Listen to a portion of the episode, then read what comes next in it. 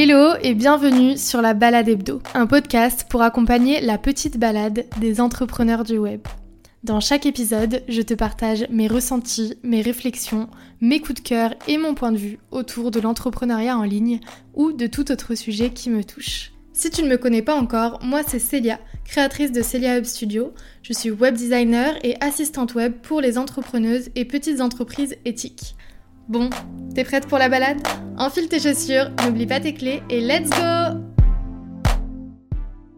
Hello, comment tu vas? De mon côté, je suis super contente de te retrouver à nouveau cette semaine pour un nouvel épisode. Ça fait déjà plus d'un mois que ce podcast est sorti et je prends chaque semaine beaucoup de plaisir à enregistrer ces épisodes et à te les partager. Cette semaine, je vais te parler d'investissement, d'investissement dans son business pour permettre de développer son activité. Je veux te parler de ça parce que c'est vrai qu'on entend souvent que c'est une étape essentielle par laquelle il faut passer pour développer son activité pour atteindre ses objectifs et je suis plutôt d'accord avec ça. Par contre, je pense clairement que tous les investissements ne se valent pas et que selon l'étape où on est dans le développement de notre activité, c'est pas forcément nécessaire d'investir dans certaines choses. Et euh, je pense qu'il faut aussi le faire de façon réfléchie, en faisant les bons choix et au bon moment également. Aujourd'hui, il y a énormément d'options pour investir, que ce soit dans des formations, des coachings individuels, des masterminds, que ce soit pour déléguer certaines tâches dans son business, pour des logiciels même, enfin bref. Il y a énormément de choses qui sont disponibles et c'est vrai que parfois on sait plus trop où donner de la tête et on peut vite se perdre parmi tous ces choix et toutes ces options qui sont devant nos yeux. Et surtout, bah, se demander comment faire les bons choix euh, parmi tout ça. Euh, j'ai l'impression qu'il y a plusieurs écoles, j'ai l'impression qu'il y a ceux qui investissent énormément, un petit peu sans compter limite, qui sont prêts à tout pour euh, faire décoller leur activité. Il y a aussi l'école des personnes qui veulent uniquement du gratuit et qui vont accumuler ce contenu gratuit pour apprendre, pour se développer tout seul. Et il y a la team un petit peu entre les deux qui va être un petit peu plus carré dans ses achats, entre guillemets, en tout cas qui va faire ça de façon un petit peu plus réfléchie. Personnellement, au début de mon activité, et euh, encore il n'y a pas très longtemps, je dois avouer, je faisais complètement partie de la première team. J'ai acheté plein de formations, certaines que je n'ai même pas faites. J'ai un petit peu honte de dire ça, mais c'est vrai. J'ai investi dans plusieurs coachings, euh, j'avais les versions payantes des outils. En gros, je regardais pas trop ce que je dépensais. Je me disais, c'est important, il faut que je me donne les moyens de réussir, encore une fois, et que en fait, tous ces investissements m'apporteront un retour sur investissement, donc que ça vaut le coup. Jusqu'à l'année dernière où j'ai pris le temps de faire un point sur mes différentes dépenses. Et c'est là où je me suis rendu compte de l'ampleur des dégâts, entre guillemets et je dépensais clairement au-dessus de mes moyens. Et en fait, ça veut pas forcément dire que ça va mal se passer si on dépense plus que ce qu'on a, mais par contre, j'avais oublié de faire le point sur justement le retour sur investissement que m'apportaient ces investissements finalement. Et c'est là où ça n'allait pas. Bref, maintenant que je fais partie de la team des gens qui sont un petit peu plus réfléchis dans leurs dépenses, je me suis dit que j'allais vous partager mes réflexions autour de ça. Alors déjà, posons les bases. J'ai euh, cherché sur internet ce que ça voulait dire exactement investir, investissement.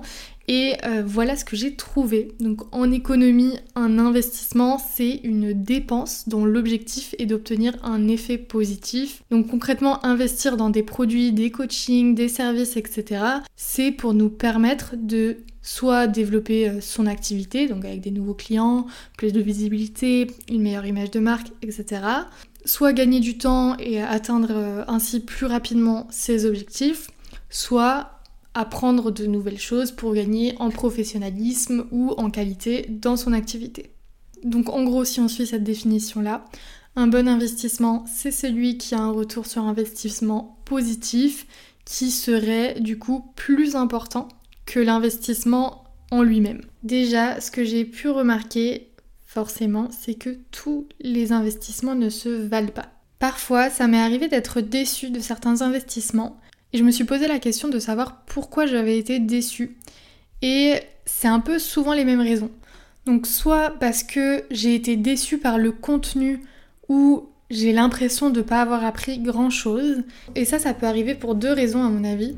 Soit parce qu'on n'a pas pris le temps de vraiment bien comprendre ce qu'il y avait à l'intérieur du programme et euh, donc on a fait des suppositions et on a supposé que ça allait nous convenir et en fait ça ne convient pas. Soit parce qu'on a un peu fait confiance aveuglement dans le marketing de la personne qui a vendu ça et euh, alors ça peut être autant de notre faute que de sa faute, soit parce qu'on s'est dit c'est un entrepreneur ou une entrepreneuse qui est connue et ça veut forcément dire que elle fait des choses géniales, ou parce que la personne a fait des promesses qui n'ont pas été tenues, ou qui a survendu son programme en disant certaines choses qui n'étaient pas forcément vraies. Donc euh, là, on est euh, clairement euh, pas du tout dans du marketing éthique, mais ça arrive aussi. Une autre raison pour laquelle j'ai parfois pu être déçue, c'est quand j'estimais que le rapport qualité-prix n'y était pas.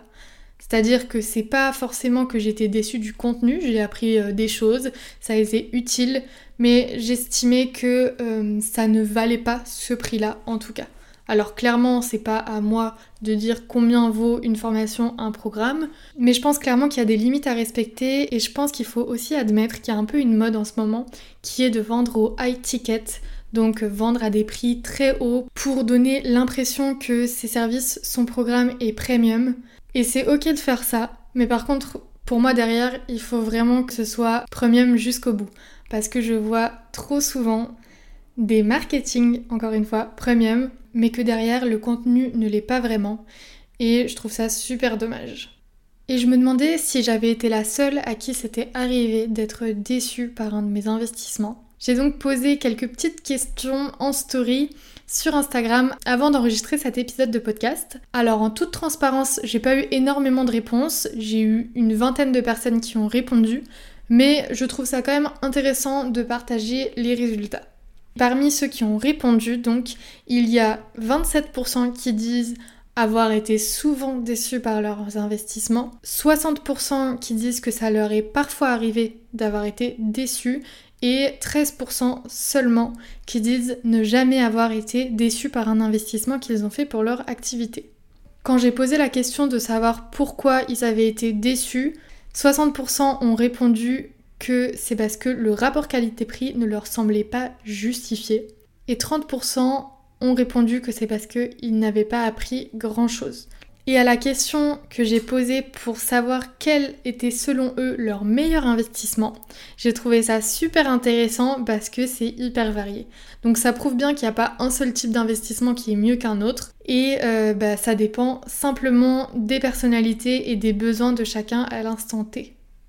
Et donc maintenant, ce que je fais pour m'éviter d'investir dans des choses qui ne m'apporteront pas de retour sur investissement ou pour m'éviter d'être déçu de mes investissements, c'est que je prends le temps de me poser certaines questions avant de passer à l'achat.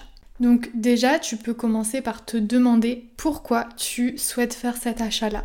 Est-ce que ça répond à tes besoins actuels ou est-ce que c'est juste du FOMO? Donc euh, FOMO, si tu ne sais pas, ça veut dire Fear of Missing Out, donc la peur de rater quelque chose. Il y a notamment euh, beaucoup de ça avec, euh, vous voyez, les lancements où les portes sont ouvertes peut-être qu'une semaine et où on va vous inciter à acheter vite, vite, vite avant que les portes ferment parce que sinon après ce sera plus disponible. Et en fait, c'est clairement une technique marketing pour euh, inciter les gens à acheter et pour justement qu'il n'ait pas cette démarche de se poser et de se poser la question et de y réfléchir trop longtemps. Donc la première chose, je pense, pour faire des investissements plus conscients, c'est euh, surtout de revenir à ses objectifs business euh, de l'année ou du moment. Est-ce que actuellement tu as un objectif qui te tient vraiment à cœur, qui nécessite un investissement? Et cet objectif-là, de quelle façon tu peux y répondre Donc c'est à toi de voir vraiment par rapport à tes objectifs et par rapport aussi aux compromis que tu es prête à faire pour atteindre cet objectif. Et tu peux te demander du coup, est-ce que tu as envie d'apprendre une nouvelle compétence? Est-ce que ça, c'est quelque chose que tu as envie de faire? Est-ce que tu as plutôt envie de te libérer du temps? Euh, Voilà, à toi de voir ce qui correspond le mieux à tes envies pour avoir un investissement qui te correspondra le mieux. Aussi, demande-toi quel sera le retour sur investissement et euh, sois vraiment honnête avec toi-même par rapport au retour que toi tu attends sur cet investissement et si vraiment tu penses que ça va pouvoir t'apporter ça.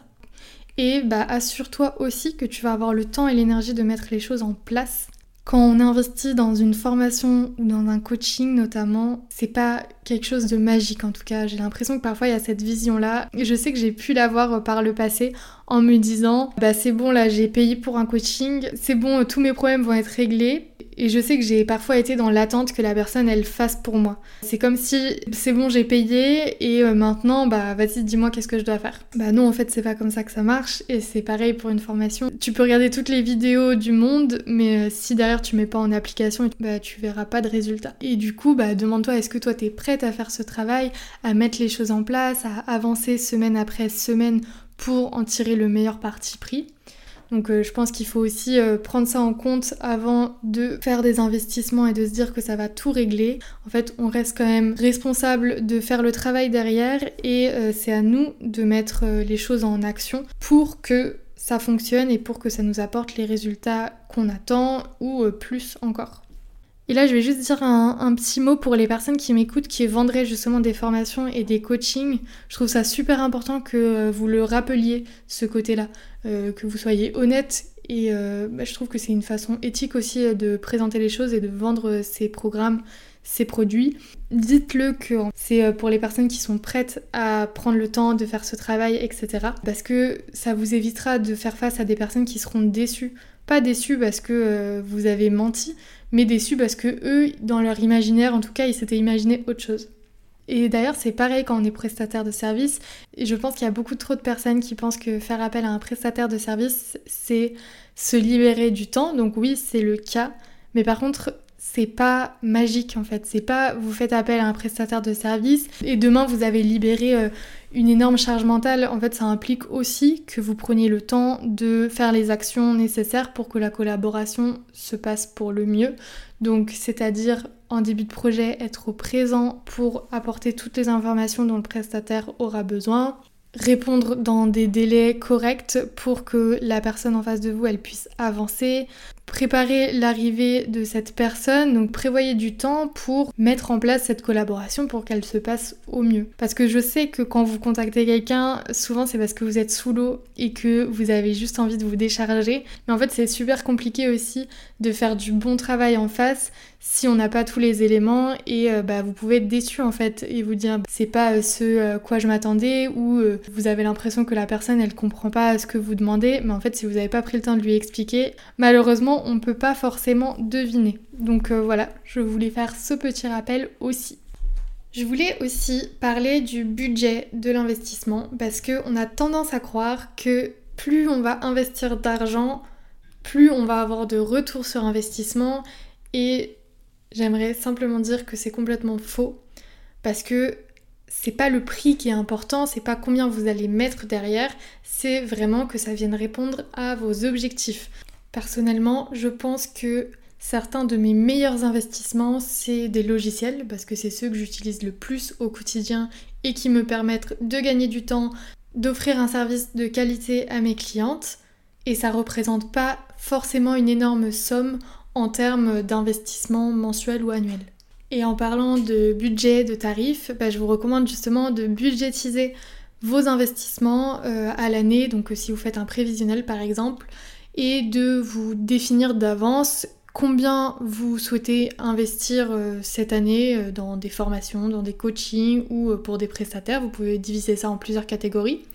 Et ensuite d'allouer un pourcentage de votre chiffre d'affaires mensuel à cette cagnotte d'investissement en gros. Par exemple, moi je sais que sur mon compte bancaire, je suis chez N26, mais je sais qu'il y a pas mal de banques qui proposent ça aussi. J'ai la possibilité de créer des espaces pour mettre différentes cagnottes entre guillemets. Et tous les mois, je mets un pourcentage dans une cagnotte investissement.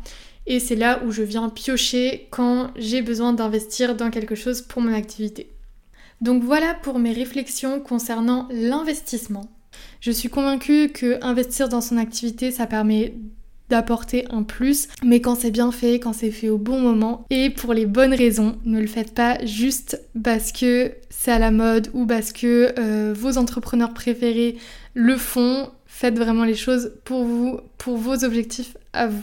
Donc petite note de la fin, vraiment ne laissez personne vous dire ce que vous devez faire pour réussir en soi. Si vous sentez que c'est le moment pour vous d'investir, faites-le. Si vous sentez que pour l'instant vous êtes très bien avec euh, les outils gratuits et que vous préférez tout apprendre de votre côté avec YouTube, etc., c'est très bien aussi parce qu'il y a énormément de choses qui sont accessibles aujourd'hui et euh, ça définit pas du tout votre réussite.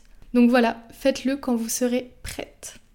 En tout cas, j'espère que cet épisode t'a plu. N'hésite surtout pas à me faire des retours si ça te dit. Et comme d'habitude, je te souhaite une très très belle semaine et je te dis à jeudi prochain. Ça y est, la balade touche à sa fin. Toutes les références de l'épisode sont dispo dans la description. On se retrouve la semaine prochaine pour une nouvelle balade ensemble. Et en attendant, tu peux me retrouver sur Instagram. Et si tu veux participer à un prochain épisode, envoie-moi un petit mot, ce serait avec grand plaisir. J'espère que l'épisode de cette semaine t'a plu. Si c'est le cas, n'hésite pas à le partager autour de toi ou le noter avec 5 étoiles sur ta plateforme d'écoute. Je te souhaite une très belle fin de semaine et on se retrouve jeudi prochain.